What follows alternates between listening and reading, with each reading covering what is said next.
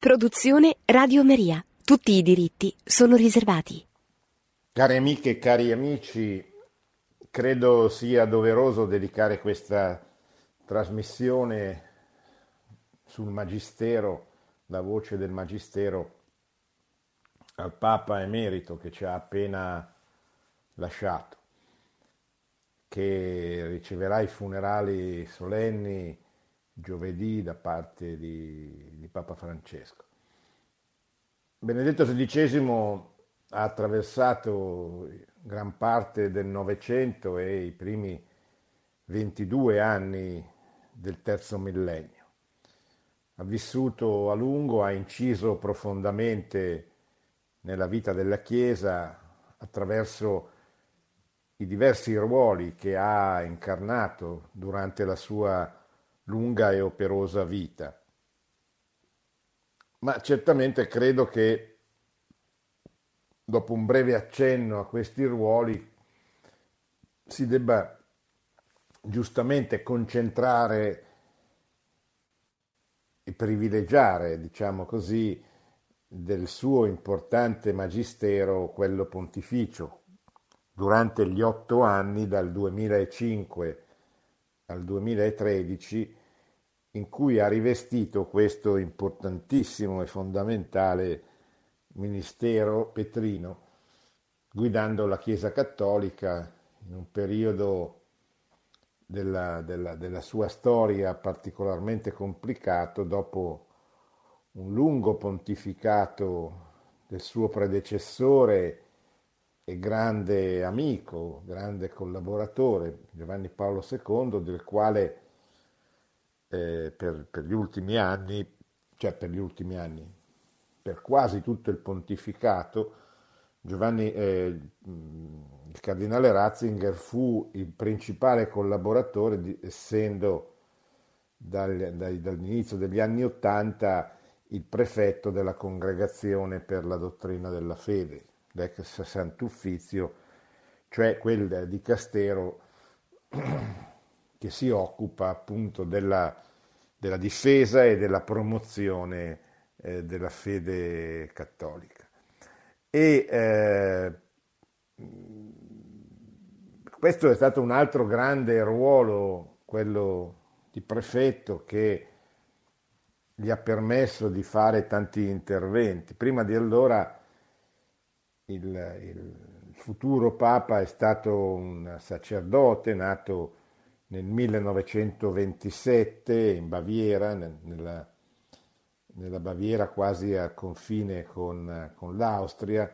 La Baviera è il sud della Germania, è la zona eh, cattolica, diciamo così, per, per eccellenza del, della, della, della Germania, quella che non ha conosciuto, se non molto superficialmente, la, la penetrazione del protestantesimo durante gli anni successivi alla riforma luterana, che ha resistito, diciamo così, che è sempre stata profondamente legata alla Chiesa, alla chiesa di Roma. Il, il giovane Ratzinger è un sacerdote estremamente promettente dal punto di vista intellettuale, un teologo che eh, già a 30 anni insegna alle, università, ne, ne, ne, ne, insegnerà in diverse eh, università tedesche, eh, Bonn, Tubinga, e eh, ci sono due due cose che meritano di essere ricordate, in modo particolare due discorsi che lo renderanno in qualche modo famoso. Lui eh, parteciperà ai lavori del Concilio Vaticano II come consulente del cardinale di Colonia, Frings, ma lui già nel 1959 diventerà eh, celebre, diciamo così, per una conferenza che è stata pubblicata recentemente, pochi anni fa, sulla rivista Cristianità, i nuovi pagani e la Chiesa. Una conferenza che eh, anticipava, siamo nel 1959, fine anni 50, anticipava non solo il tema di fondo del Concilio Vaticano II, ma poi il tema che caratterizzerà, che sta ancora caratterizzando la vita della Chiesa, cioè il tema della nuova evangelizzazione, o meglio, se volete, della fine della cristianità, del venir meno di una società cristiana che eh, implica la necessità di una seconda evangelizzazione, cioè di una nuova evangelizzazione, di un tentativo di eh, riportare nel cuore dei popoli di antica tradizione cristiana che diedero vita nel Medioevo alla cristianità occidentale e orientale, ma qui stiamo parlando soprattutto della cristianità occidentale, questa cristianità è venuta meno, dice Papa, dice Benedetto, dice Don Ratzinger, giovanissimo Don eh, Ratzinger negli anni nel 58 a 31 anni, 58-59 a 31 anni, essendo nato nel 1927, e lui anticipa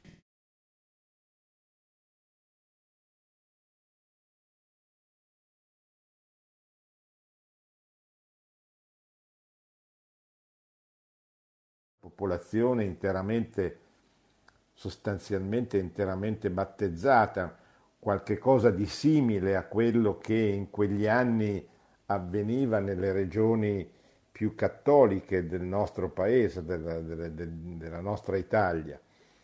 E lui anticipa, dice, quelli che vengono in chiesa non conoscono la fede che dicono di professare, sono i nuovi pagani, cioè sono come quei pagani ma eh, pagani di ritorno, non pagani perché rimasti, che, eh, che vivevano accanto alla piccola minoranza cristiana che impiegò secoli per cristianizzare le popolazioni, perché l'Europa diventasse una cristianità.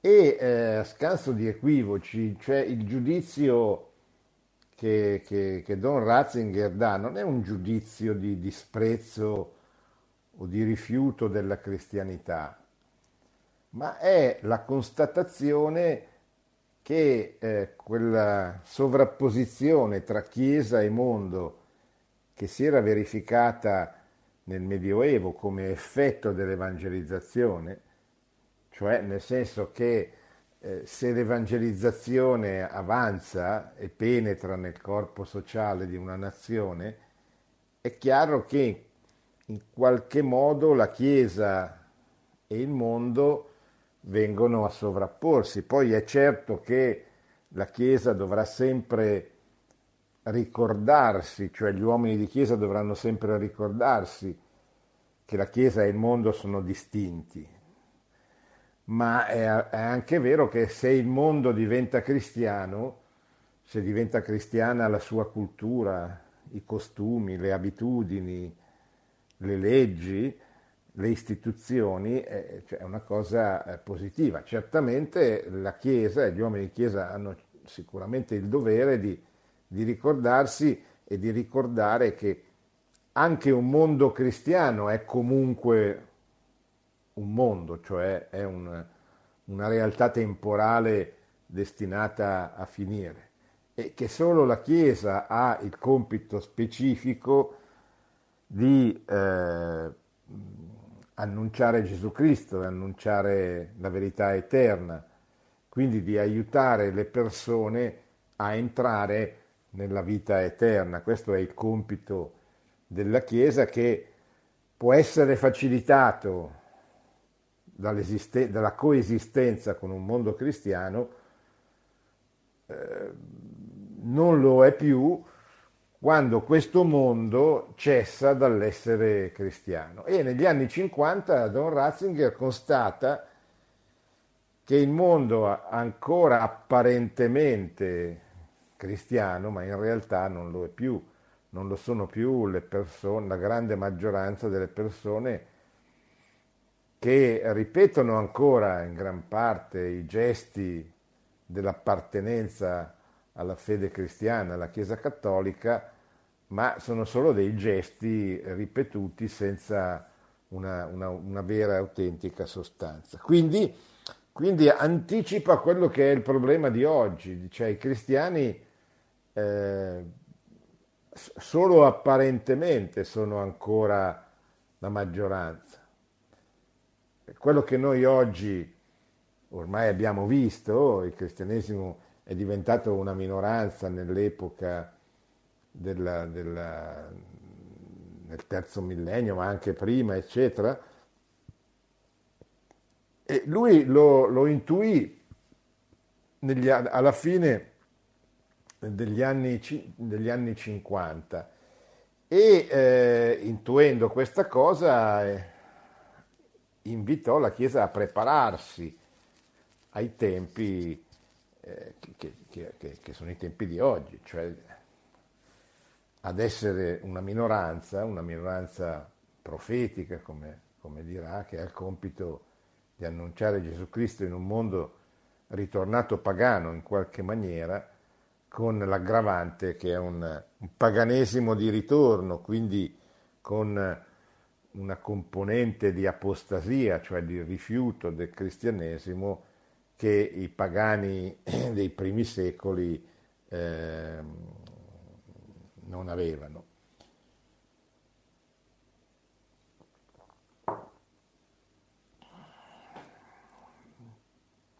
Con questo spirito, con questo atteggiamento, negli anni immediatamente successivi, eh, Don Ratzinger eh, partecipa ai lavori del Concilio Vaticano II, nel quale ripone una grande speranza, la speranza che il cristianesimo possa ritornare a, evangelizzare, a, vi, a rivitalizzare una, una, società che era entrata ormai dentro in un secolarismo, in una secolarizzazione molto profonda, nella quale c'erano ancora le ideologie molto forti, in particolare il comunismo, ma anch'esso era un, un comunismo non più capace di sedurre le persone, ma semplicemente di dominarle con, con, la violenza. Questo era quello che avveniva nei paesi comunisti, dalla Russia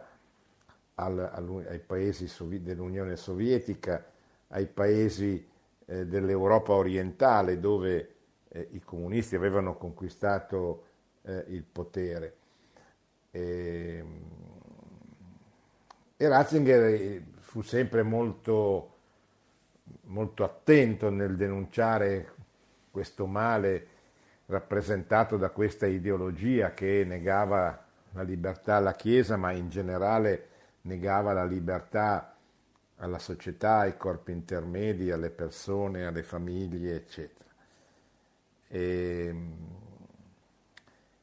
e quindi lui spera che il concilio possa essere l'occasione di un nuovo approfondimento della fede da parte delle persone affinché lo possano annunciare con maggiore convinzione, con maggiore intensità, con maggiore entusiasmo. È quello che il concilio avrebbe dovuto essere, ma non fu, perché sempre Ratzinger si accorge molto presto, ancora eh, addirittura durante i lavori del Concilio Vaticano II, che eh, all'interno del Concilio prevale una sua lettura, una sua interpretazione anche dei documenti in chiave di, di rottura con la storia della Chiesa precedente.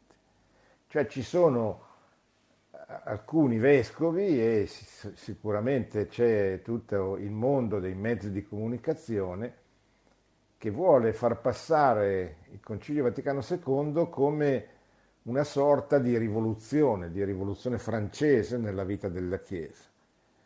Cioè come se con il Vaticano II cominciasse una nuova Chiesa, ci fosse una nuova Pentecoste, veniva detto, che eh, permettesse alla Chiesa di liberarsi del suo passato, delle sue radici, che eh, in qualche modo si contrapponesse al passato. Questo è un tema che lui capisce subito che c'è qualcosa che non va bene, perché si rende conto che lo scopo del concilio doveva essere un altro, cioè certamente di riformare una riforma, un aggiornamento, ma una riforma nel senso di rendere le persone, i cristiani, più capaci, più, eh, capaci, più padroni, diciamo così, dei contenuti della loro fede e quindi più capaci di presentarla, di annunciarla all'esterno. Il compito del concilio doveva essere quello di trasformare una chiesa di una società cristiana che più non era, che tale più non era, in una, in una chiesa missionaria, in una, in una chiesa capace di uscire dalle sacrestie, di uscire dalle proprie cittadelle e di entrare nelle città, nelle, quelle che Papa Francesco chiamerà le periferie, sia le periferie fisiche ma anche le periferie esistenziali dove Cristo era stato dimenticato o non era mai stato annunciato, predicato, eccetera. Ma questo non, non fu, cioè sa, poi da Papa Benedetto XVI spiegherà molto precisamente, soprattutto all'inizio del suo pontificato nel dicembre del 2005 con un lungo discorso alla curia romana in cui toccherà anche il problema del concilio e definirà in maniera definitiva, direi, il concilio Vaticano II è stata una riforma nella continuità dell'unico soggetto che è la Chiesa. Quindi una riforma certamente, un riadattamento che non tocca la dottrina, come disse San Giovanni XXIII l'11 ottobre del 1962 inaugurando il concilio. Qui non si tratta di, di toccare, di mettere in discussione la dottrina, che è santa, che è quella e quella rimane, ma si tratta di trovare il modo di annunciare la dottrina di sempre a un uomo che, ha voltato, che ha voltato le spalle alla Chiesa, che non capisce più il linguaggio della Chiesa. E quindi, e quindi lo scopo era quello di, di, di aggiornare, di, di, riformare quello eh, nella prospettiva di essere più capaci di annunciare il Vangelo di sempre, nella continuità, non nella contrapposizione. Non si tratta di eh, mettere in discussione, calunniare, denunciare, eh, rifiutare la Chiesa tridentina, cioè la Chiesa uscita dalla riforma di un altro importante concilio ecumenico, cioè un concilio universale, il concilio di Trento. Quel concilio successivo alla crisi protestante, alla crisi luterana, da cui uscì quel modello di chiesa incentrato sul vescovo diocesano, sui seminari dove formare i sacerdoti, che eh, fu il, il, diciamo, quella, quella, quella, civiltà parrocchiale, cioè fondata sulla, sulla parrocchia, sul, sulla presenza fisica costante del parroco accanto ai suoi fedeli, del vescovo accanto ai suoi sacerdoti e ai suoi fedeli. La, la civiltà parrocchiale del 600, del 700, dell'Ottocento, che però era un, una civiltà che era entrata in crisi, cioè le, le, le, sia per la pressione esterna delle ideologie moderne nate con la rivoluzione francese, sia per quella forma interna di autodemolizione che denuncerà in modo particolare Paolo VI, quel fumo di Satana penetrato dentro il sacro recinto della Chiesa per eh, autodemolirla, cioè per colpirla eh, dall'interno. Ebbene, questa, questa società eh, era entrata in crisi, i cristiani erano, stavano diventando in tutti i paesi occidentali una minoranza e quindi c'era bisogno di, di, di riformare la loro presenza, così come durante i lavori del Concilio di Trento, nel, in seguito alla riforma protestante, era necessario riaggiornare, ri, ri, ripresentare, ripensare la presenza cattolica nell'Europa del XVI secolo, che era diventata eh, un'Europa diversa da quella precedente la riforma e, e il Rinascimento, un'Europa divisa dalle guerre di religione che furono una grande tragedia di quel secolo e un, un'Europa divisa dalla, dalla divisione provocata fra i paesi del nord che divennero protestanti e quelli del sud che rimasero cattolici, ma un'Europa capace ancora di una grande opera di evangelizzazione nelle Americhe che comincerà proprio in quel tempo storico e che quindi porterà il cristianesimo eh, dentro i, due continenti, l'America del Sud e l'America del Nord, che eh, diventeranno poi eh, luoghi di, di, di, di, evangelizzazione dove il Vangelo penetrerà alla grande, soprattutto inizialmente nell'America meridionale, ma poi anche in quella settentrionale. Ratzinger durante i lavori del concilio capisce, come lo dirà bene nell'ultimo discorso ai parroci romani prima sue, della sua rinuncia al pontificato, capirà perfettamente che del concilio si, era si erano impadroniti i media, cioè i mezzi di comunicazione che, che non erano cattolici, che non avevano l'interesse di fare l'attenzione, di, fare, di, di avvantaggiare la Chiesa, di, di, favorire diciamo così, questa riforma, questo aggiornamento nella continuità, ma in, in, interpretarono il concilio dal loro punto di vista laicistico come una rottura, come una contrapposizione, come una lotta fra eh, prospettive diverse, eccetera. E, e così, eh, tornando, diciamo così, dai lavori, concilio, dai lavori a Roma de, durante gli anni del concilio, prenderà Ratzinger insieme ad altri, prenderà la decisione di fondare una rivista e soprattutto di prendere posizione contro tutte queste interpretazioni abusive dei documenti del Concilio Vaticano II mm, che miravano esclusivamente a, a, dialettizzare la Chiesa, a creare una lotta interna alla Chiesa, che si creò, si creò perché ci furono quelli che lessero il concilio come una forma di rottura, esaltando il futuro e denigrando il passato, ma ci furono quelli che risposero a questa strategia eh, al contrario, esaltando il passato della Chiesa e eh, rifiutando ogni forma di cambiamento, di riforma, di aggiornamento, eccetera. E così piano piano Ratzinger divenne il punto di riferimento di chi capiva che bisognava fare una riforma, ma che, ma che bisognava fare la riforma nella continuità, nell'amore per la Chiesa, non una riforma che dividesse i cattolici, ma che li unisse dietro alle, alle indicazioni del, del, Magistero. E la sua attenzione al Magistero, al Magistero di Paolo VI prima, di San Giovanni Paolo II poi fu veramente esemplare.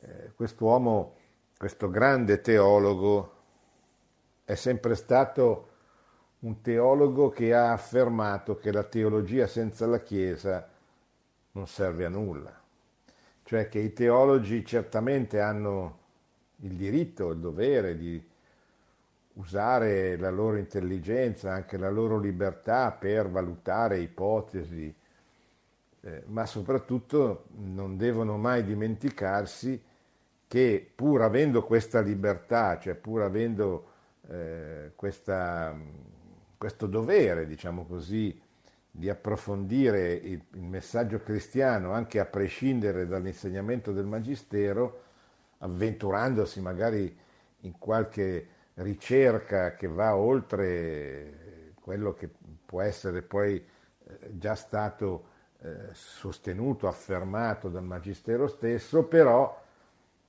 però non possono mai dimenticare i teologi il loro dovere di fedeltà al Magistero Pontificio e al Magistero dei Vescovi in comunione con quello del Papa.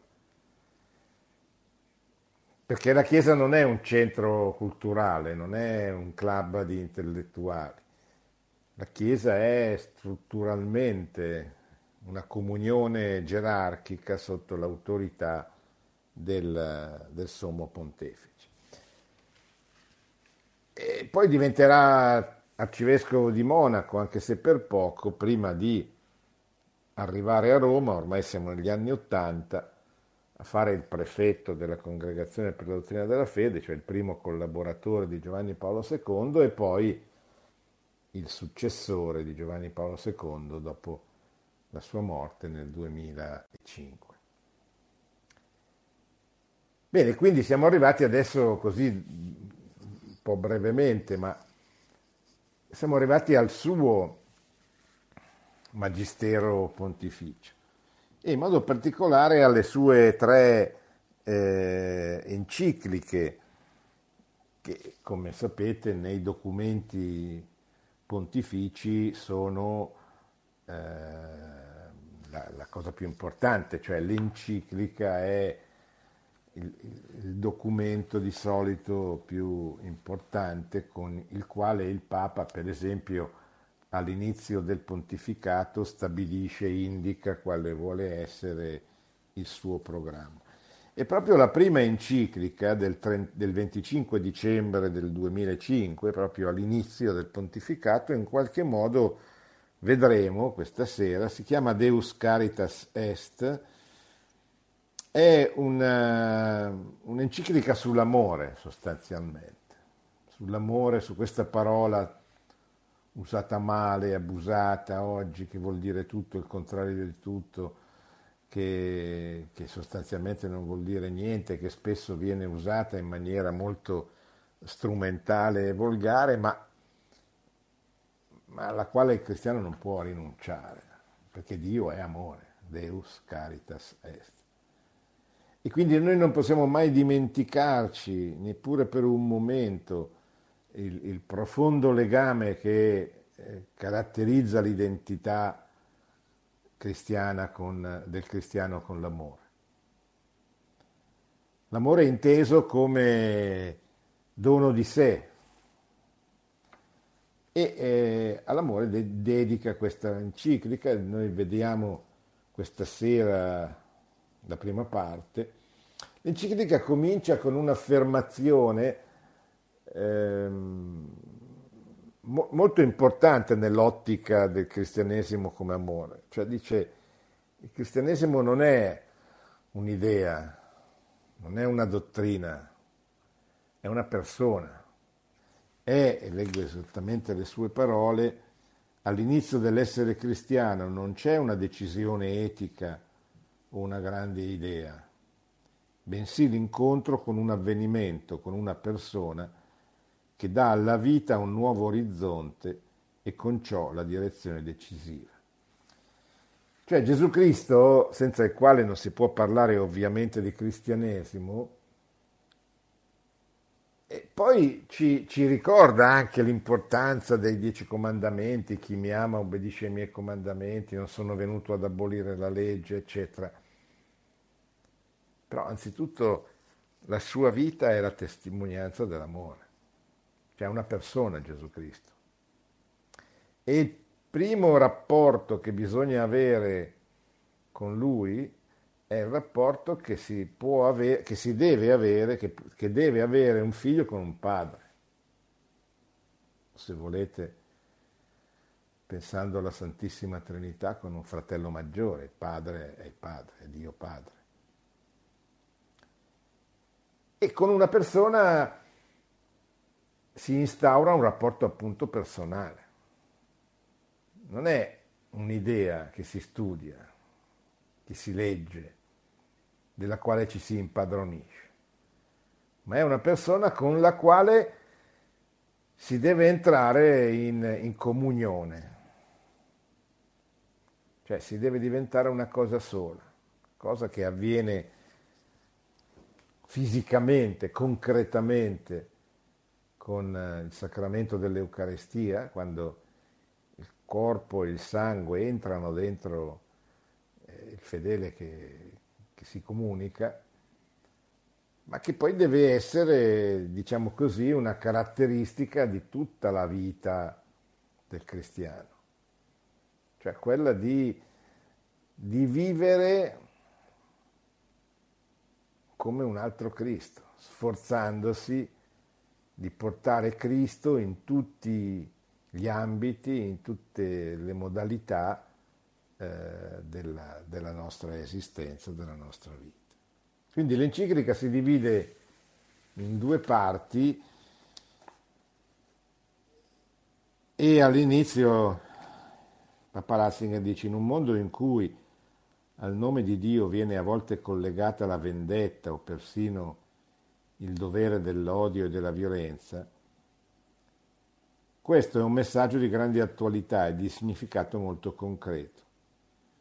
Desidero in questa prima enciclica parlare dell'amore, del quale Dio ci ricolma e che da noi deve essere comunicato agli altri. Ecco così indicate le due grandi parti di questa lettera, tra loro profondamente connessa. La prima avrà un'indole più speculativa, visto che in essa vorrei precisare all'inizio del mio pontificato alcuni dati essenziali sull'amore che Dio in modo misterioso e gratuito offre all'uomo insieme all'intrinseco legame di quell'amore con la realtà dell'amore umano. La seconda parte avrà un carattere più concreto, poiché tratterà dell'esercizio ecclesiale del comandamento dell'amore per il prossimo.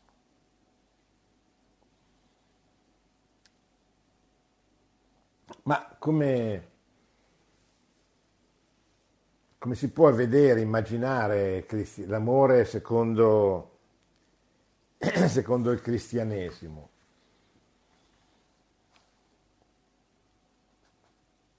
Perché, perché Ratzinger dice, ma ci sono tanti modi di, di pensare, di definire l'amore, però poi sostanzialmente quello che lo descrive di più e meglio è l'amore coniugale, è l'amore tra l'uomo e la donna che si sposano, che diventano una sola cosa.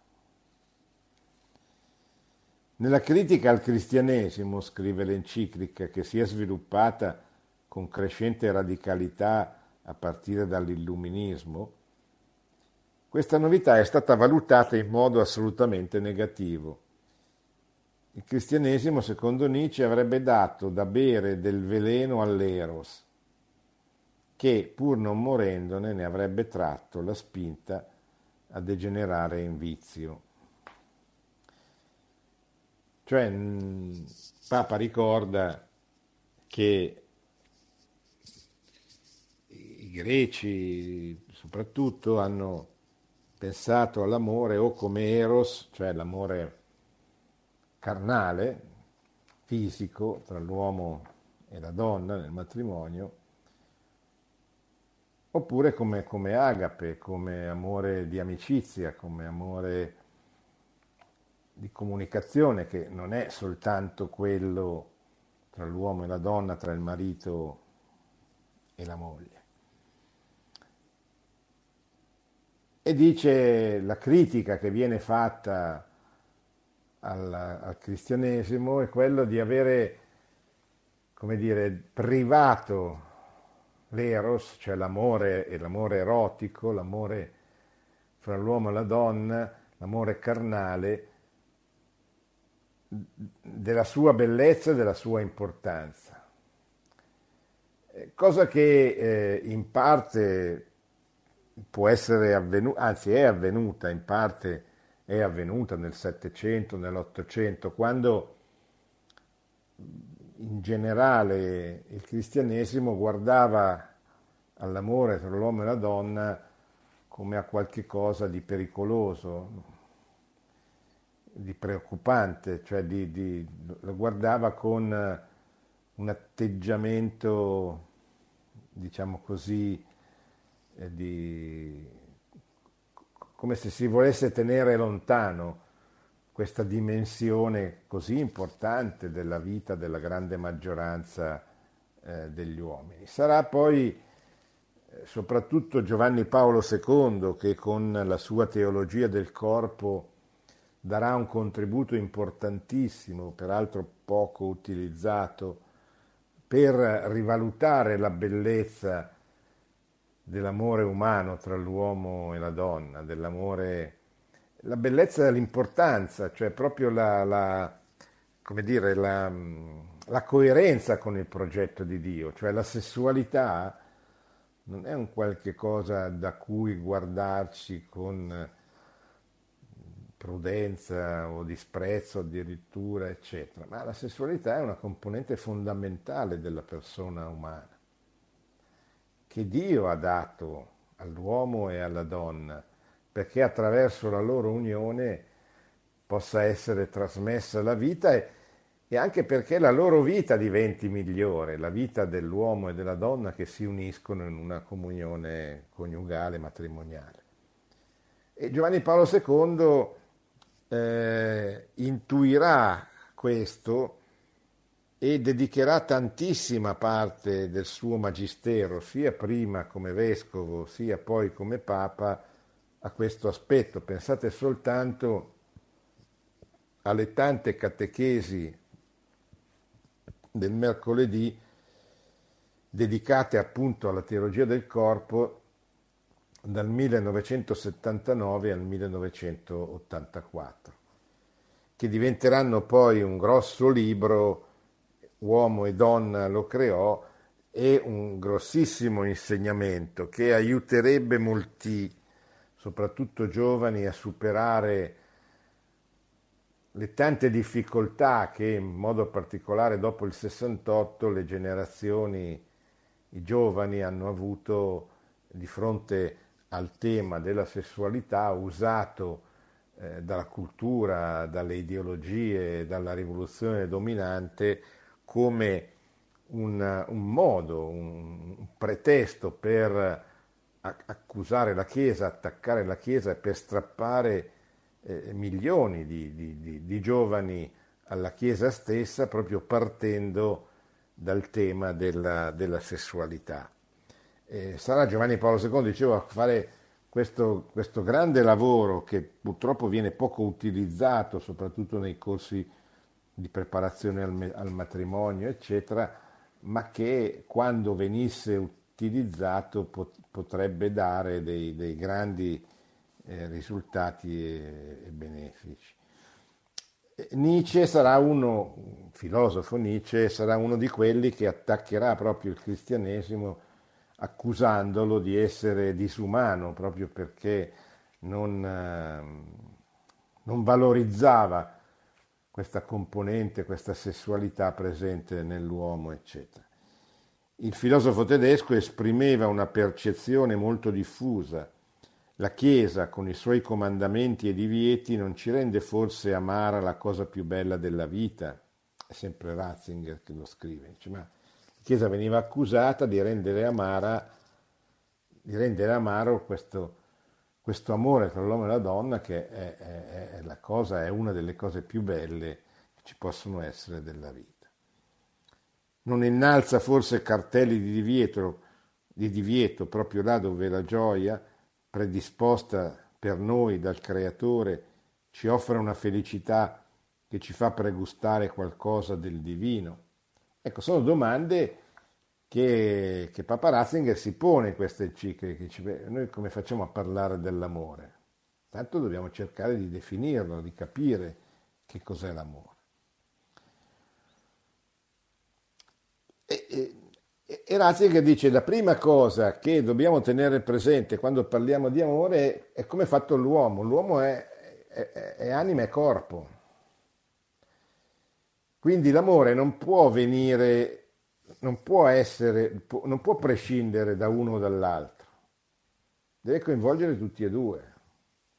Cioè non c'è eh, un amore che sublima soltanto la parte spirituale e eh, cancella le domande, le caratteristiche della parte materiale, corporale eh, della persona.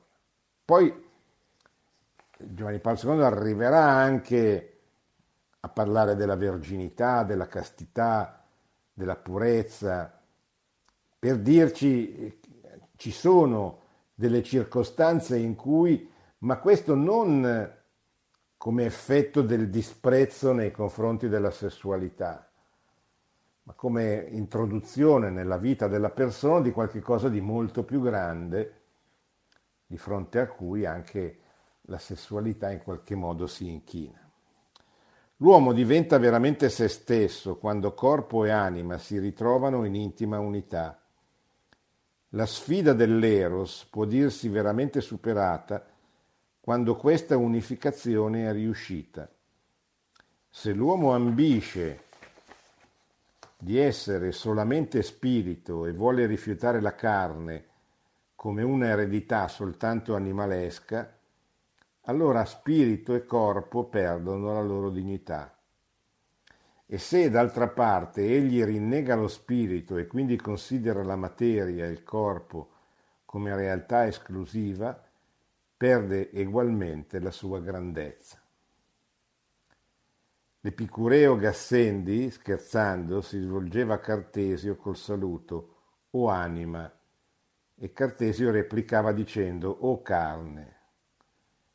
Ma non sono né lo spirito né il corpo da soli ad amare, è l'uomo, la persona, che ama come creatura unitaria, di cui fanno parte corpo e anima. Solo quando ambedue si fondono veramente in unità, l'uomo diventa pienamente se stesso. Ecco perché è impossibile, per esempio, raggiungere l'unità dell'uomo e della donna, l'unità del matrimonio, soltanto con la comunione dei corpi. Ci deve essere anche la comunione delle anime, perché le due persone diventino una cosa sola e viceversa, perché ci possa essere la comunione matrimoniale, coniugale, ci deve essere accanto alla comunione delle, delle anime anche la comunione dei corpi. Solo in questo modo l'amore, l'eros, può maturare fino alla sua vera grandezza. Ma allora a questo punto sorge la domanda, ma che cos'è l'amore? Amore è estasi, ma estasi non nel senso di un momento di ebbrezza, dice il Papa, ma estasi come cammino, come esodo permanente dall'io chiuso in se stesso verso la sua liberazione nel dono di sé e proprio così verso il, tro- il ritrovamento di sé, anzi verso la scoperta di Dio. L'uomo che, che non ama è l'uomo che non si dona, è l'uomo ripiegato su se stesso ed è l'uomo che si ammala, perché contraddice la sua natura. Chi cercherà di salvare la propria vita la perderà, chi invece la perde la salverà, il Vangelo di Luca. Così dice Gesù. Gesù con ciò descrive il suo personale cammino che attraverso la croce lo conduce alla resurrezione. Il cammino del chicco di grano che cade nella terra e muore e così porta molto frutto. Partendo dal centro del suo sacrificio personale e dell'amore che in esso giunge al suo compimento, egli con queste parole descrive anche l'essenza dell'amore e dell'esistenza umana in genere. Quindi Eros e Agape insieme, non contrapposti.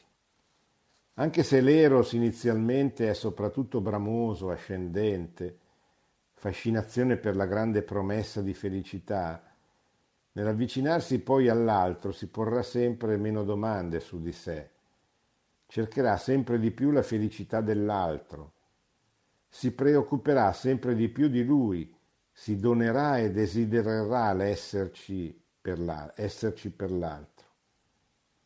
Così, dice sempre Papa Ratzinger, il momento dell'agape si inserisce in esso, altrimenti l'eros decade e perde anche la sua stessa natura. D'altra parte l'uomo non può neanche vivere esclusivamente nell'amore oblativo, nell'amore discendente non può sempre soltanto donare, anche questa è una riflessione importante. Noi abbiamo bisogno anche di ricevere amore. Chi vuole donare amore deve egli stesso riceverlo in dono.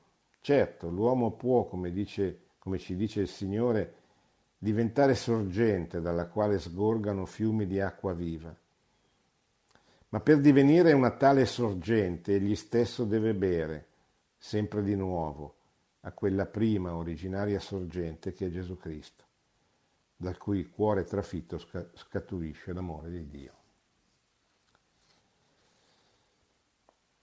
E qui c'è anche un legame, un legame fra il Dio monoteistico e il matrimonio monogamico. L'eros è come radicato nella natura stessa dell'uomo, scrive Ratzinger. Adamo è in ricerca e abbandona suo padre e sua madre per trovare la donna. Solo nel loro insieme rappresentano l'interezza dell'umanità. Solo insieme diventano una sola carne. Non meno importante, aggiunge il Papa, è il secondo aspetto, in un orientamento fondato nella creazione, l'eros rimanda all'uomo al matrimonio, a un legame caratterizzato da, un, da un'unicità e definitività, cioè il matrimonio è unico, quindi monogamico, e definitivo, quindi indissolubile. Solo la morte di uno dei due coniugi può interrompere la sua definitività. Così e solo così si realizza la sua intima destinazione. All'immagine del Dio monoteistico corrisponde il matrimonio monogamico. Il matrimonio basato su un amore esclusivo e definitivo diventa l'icona del rapporto di Dio con il suo popolo e viceversa. Il modo di amare di Dio diventa la misura dell'amore umano. Questo stretto nesso tra eros e matrimonio nella Bibbia quasi non trova paralleli nella letteratura al di fuori di essa. Con il sacramento dell'Eucaristia anche l'uomo diventa un donatore. Se il mondo antico aveva sognato che in fondo vero cibo dell'uomo fosse il Logos, la sapienza eterna, adesso questo Logos è diventato veramente per noi nutrimento come amore. L'Eucaristia ci attira nell'atto oblativo di Gesù. L'Eucaristia ci ci ricorda che cosa avviene durante la messa sull'altare. Avviene che si rinnova il sacrificio di Cristo in maniera incruenta, ma si rinnova quel sacrificio. E il frutto di quel sacrificio è il suo corpo, il corpo di Gesù, il suo sangue che entrano dentro la, la, la, la vita, il corpo della persona che si comunica. A quel punto la persona che si comunica ha dentro di sé quello che deve donare, cioè Gesù. L'Eucaristia ci attira nell'atto oblativo di Gesù, ci attira dentro il suo sacrificio che si rinnova. Noi non riceviamo soltanto in modo statico il Logos incarnato, ma veniamo coinvolti nella dinamica della sua donazione. L'immagine del matrimonio tra Dio e Israele diventa realtà in un, mon- in un modo prima inconcepibile. Ciò che, è, ciò che era lo stare di fronte a Dio diventa ora, attraverso la partecipazione alla donazione di Gesù, partecipazione al suo corpo e al suo sangue. Diventa unione. Chi è il prossimo? Eh, il prossimo eh, sono tutti, dice bene il Papa. Non è, non è, non, il prossimo non sono soltanto i nostri amici. Questo è paganesimo. Il prossimo sono tutte le persone. Certo, la nostra donazione al prossimo di noi stessi deve essere concreta. Cioè io non amo l'umanità astratta, ah, cioè l'amo, ma voglio dire, non aiuto, non mi dono all'umanità astratta, ma mi dono alla mia moglie, al mio marito, ai miei figli, ai miei amici, alla mia famiglia, alla mia patria, alla mia terra, eccetera. Cioè a quello che concretamente vedo essere il mio prossimo. Bene, questa era la prima parte, adesso ci fermiamo e rispondiamo alle vostre domande se ci saranno.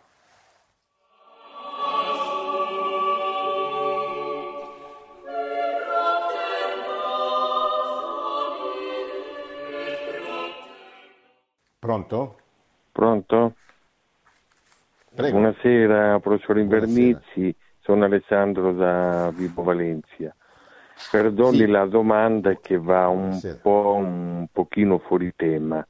Ho letto le encicliche, la Deus Caritas Est, la Specie Salvi e la terza di cui non ricordo il nome.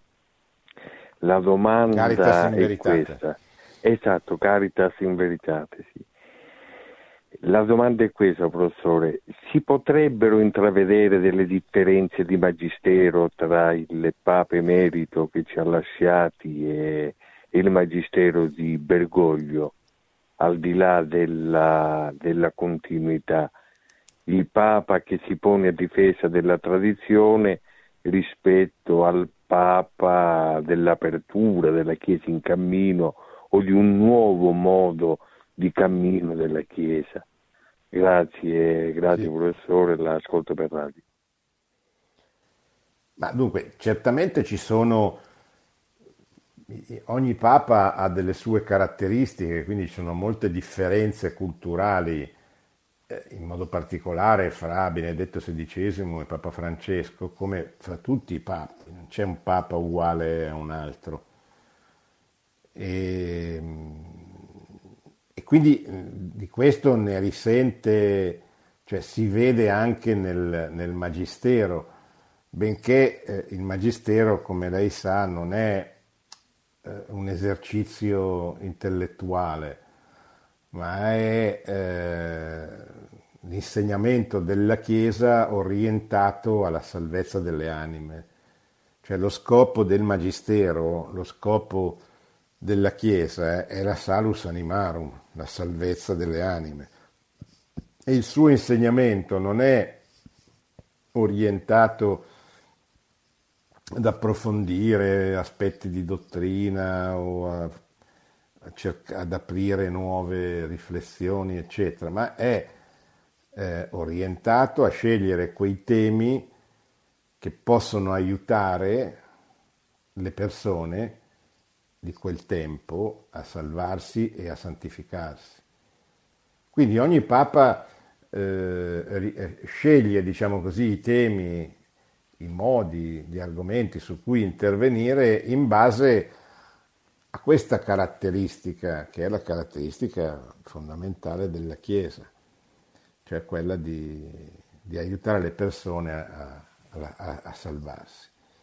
Da questo punto di vista, ehm, per esempio, il Papa Francesco ha scritto anche recentemente, le abbiamo lette anche qui in diverse occasioni, molte, eh, molte pagine sul tema della tradizione, sull'importanza fondamentale della tradizione nella vita della Chiesa, che non va confusa come lui ha ricordato e come tutti i suoi predecessori, con le tradizioni. Cioè la Chiesa nell'arco di duemila anni è cambiata tante volte, perché ogni, ogni volta che cambia il mondo, la Chiesa deve adeguare il proprio insegnamento, il proprio magistero, il proprio atteggiamento pastorale al mondo che è cambiato. Per, essere, per, per rendere più efficace il proprio linguaggio, il proprio insegnamento, perché le persone possano capirlo, comprenderlo meglio, perché se non lo comprendono, non lo capiscono, non possono anche beneficiarne per la loro santificazione e per la loro salvezza. Ma queste sono le, le tradizioni, cioè sono quelle caratteristiche legate a un determinato tempo storico che la Chiesa ha cambiato tantissime volte nel, nelle, nel, nelle, nelle, diverse epoche in cui ha operato. Conto era la Chiesa delle catacombe, quando il cristianesimo era una religione non lecita, religio illicita durante i primi tre secoli, un conto è la Chiesa che opera dal IV secolo in poi all'interno dell'impero romano, che è ancora una minoranza, ma una minoranza accolta, accettata, spesso sposata, fatta propria dagli imperatori. Un conto è la Chiesa durante le invasioni barbariche, un conto è la Chiesa in Occidente dopo Carlo Magno, dopo il ritorno del Sacro Romano Impero. Un conto è la Chiesa di fronte alla sfida della riforma luterana o di fronte alla sfida dell'illuminismo e delle ideologie. Un conto è la Chiesa perseguitata, colpita, combattuta da queste ideologie, deve difendere, un conto è la Chiesa che deve operare una riconquista dei cuori e delle menti, una, una rinascita, una nuova evangelizzazione in questi ultimi decenni che proprio a partire dal Concilio Vaticano II stanno segnando la nuova epoca che è molto diversa da come era, che, è un mondo molto diverso da come era solo fino a, a 50-100 anni fa. E bisogna trovare il linguaggio, il modo, le, le, le modalità adatte a parlare, a farsi capire dall'uomo di oggi. Certo, questo, eh, nonostante il magistero dei papi sia infallibile, come ha stabilito il Concilio Vaticano I, eh, questo non significa che non possano essere commessi dei, degli errori, che sono spesso dei tentativi. Eh, cioè, la, anche la Chiesa, cioè, anche gli uomini di Chiesa provano le modalità più, più, adatte a farsi capire, a dialogare, a comunicare la fede, che è sempre quella, che non muta, ma, ma, ma in un mondo che, che, che, cambia e cambia velocissimamente negli ultimi, negli ultimi decenni in seguito alla rivoluzione digitale, tecnologica, eccetera, eccetera. Ecco, questo mi sembrava di doverle dire. Pronto? Pronto? Sì, prego. Eh, buonasera. Eh, buonasera. sono uh, Giovanna da Milazzo. Eh, io, sì, professore, intanto mh, la ringrazio per uh, la bellissima lezione perché in effetti è stato oggi, parti- stasera particolarmente, io l'ho trovata esplicativo e, e anche molto, molto coinvolgente. Eh, però c'è una cosa che mm, insomma, in qualche modo magari se lei volesse essere così cortese da chiarire perché il rapporto quando uno diciamo così assume la, fa la comunione, assume l'Eucaristia. Eh, io vedo, lei ha parlato giustamente di un, eh, di un, effetto, forse di un effetto che l'Eucaristia produce nel, eh, anche proprio all'interno del, de, di noi, nella persona, però io vedo intanto che c'è una mancanza totale di, eh, di preparazione, cioè poca gente si confessa ognuno si, si autoassolve eh, nei mesi, passa nei mesi, lo so perché è frequente e perché ci sono anche molte amiche, amici, insomma, eh, che si confidano, parliamo. Eh, sono una delle poche che si va a confessare prima di farsi l'Eucaristia. In genere le persone ne fanno a meno, della confessione. Quindi già ritengo che sia un atteggiamento abbastanza leggero. E poi vorrei che lei gentilmente mi chiarisse ehm, in che senso, eh, perché anche dopo la, conf- la, comunione le persone prendono la comunione in mano, che già secondo me eh, converrebbe prenderla direttamente in bocca, però non voglio mettere per carità. Dico, eh, torno, tornano al, al, loro posto nella chiesa e tornano abbastanza così leggeri, salutando a destra e a manca. Cioè, vedo che c'è la mancanza totale di medesimazione, di cui lei invece parla di, di, questa immedesimazione, addirittura si diventa come Gesù Cristo, eccetera. Quindi vorrei che lei in qualche modo mi chiarisse quali sono gli effetti sì. di questa dell'assunzione dell'Eucaristia. La ringrazio molto, l'ascolto sì. per radio. Ah, dunque, fare la comunione è la cosa più importante che un uomo possa fare nella sua vita, perché fare la comunione riceve, significa ricevere il corpo e il sangue di chi ci ha salvato, di Dio. Cioè, se ci fermiamo un attimo a pensare che cos'è la comunione, e dobbiamo eh, piangere di gioia o comunque rimanere allibiti perché eh, cioè, è Dio, Dio, Dio l'onnipotente, l'onnipresente, il Signore, il Padre, il fratello che ha dato la vita per te, che è morto sulla croce per me, per tutti noi, che entra dentro di, di noi.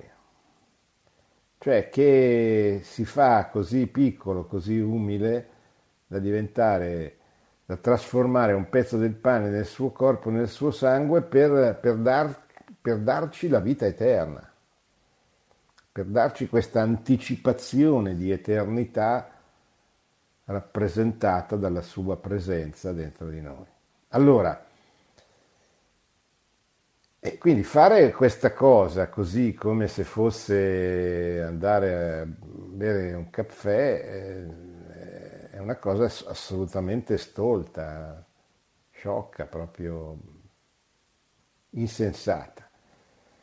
Da che cosa dipende questo atteggiamento di leggerezza? Beh, dipende probabilmente anche dal fatto che eh, si insiste troppo poco sulla bellezza sull'importanza della comunione e anche della confessione. Peraltro io vedo che il regnante pontefice è forse il Papa degli, degli ultimi decenni a, che ha insistito di più sul sacramento della confessione, ricordandoci quanto sia importante come come lo abbia voluto ricordare importante proprio con, con l'esempio, mettendosi lui a confessare all'inizio della Quaresima, proprio per eh, sotto, sottolineare l'importanza di questo sacramento. Ora, questo cosa vuol dire? Che eh, dobbiamo comunicarci solo se siamo in grazia di Dio, certamente, per, essere, per riprendere la grazia di Dio bisogna essere, bisogna confessarsi, bisogna usare questo sacramento.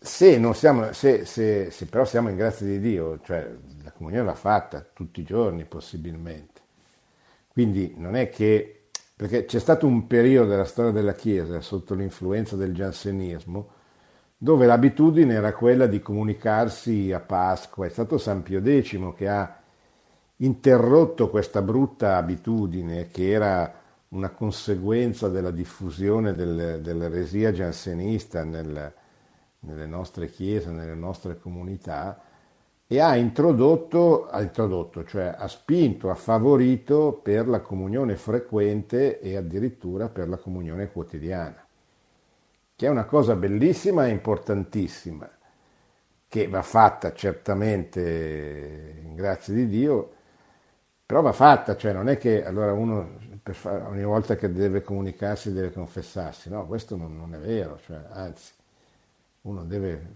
fare il più possibile perché la comunione non è il premio per i buoni, ma è la medicina per i peccatori. Siccome siamo tutti gravemente peccatori, abbiamo bisogno dell'Eucaristia che ci aiuta a, vincere contro, contro, di noi stessi, contro le tentazioni, a superare la nostra fragilità. Bene, credo che siamo arrivati alla fine.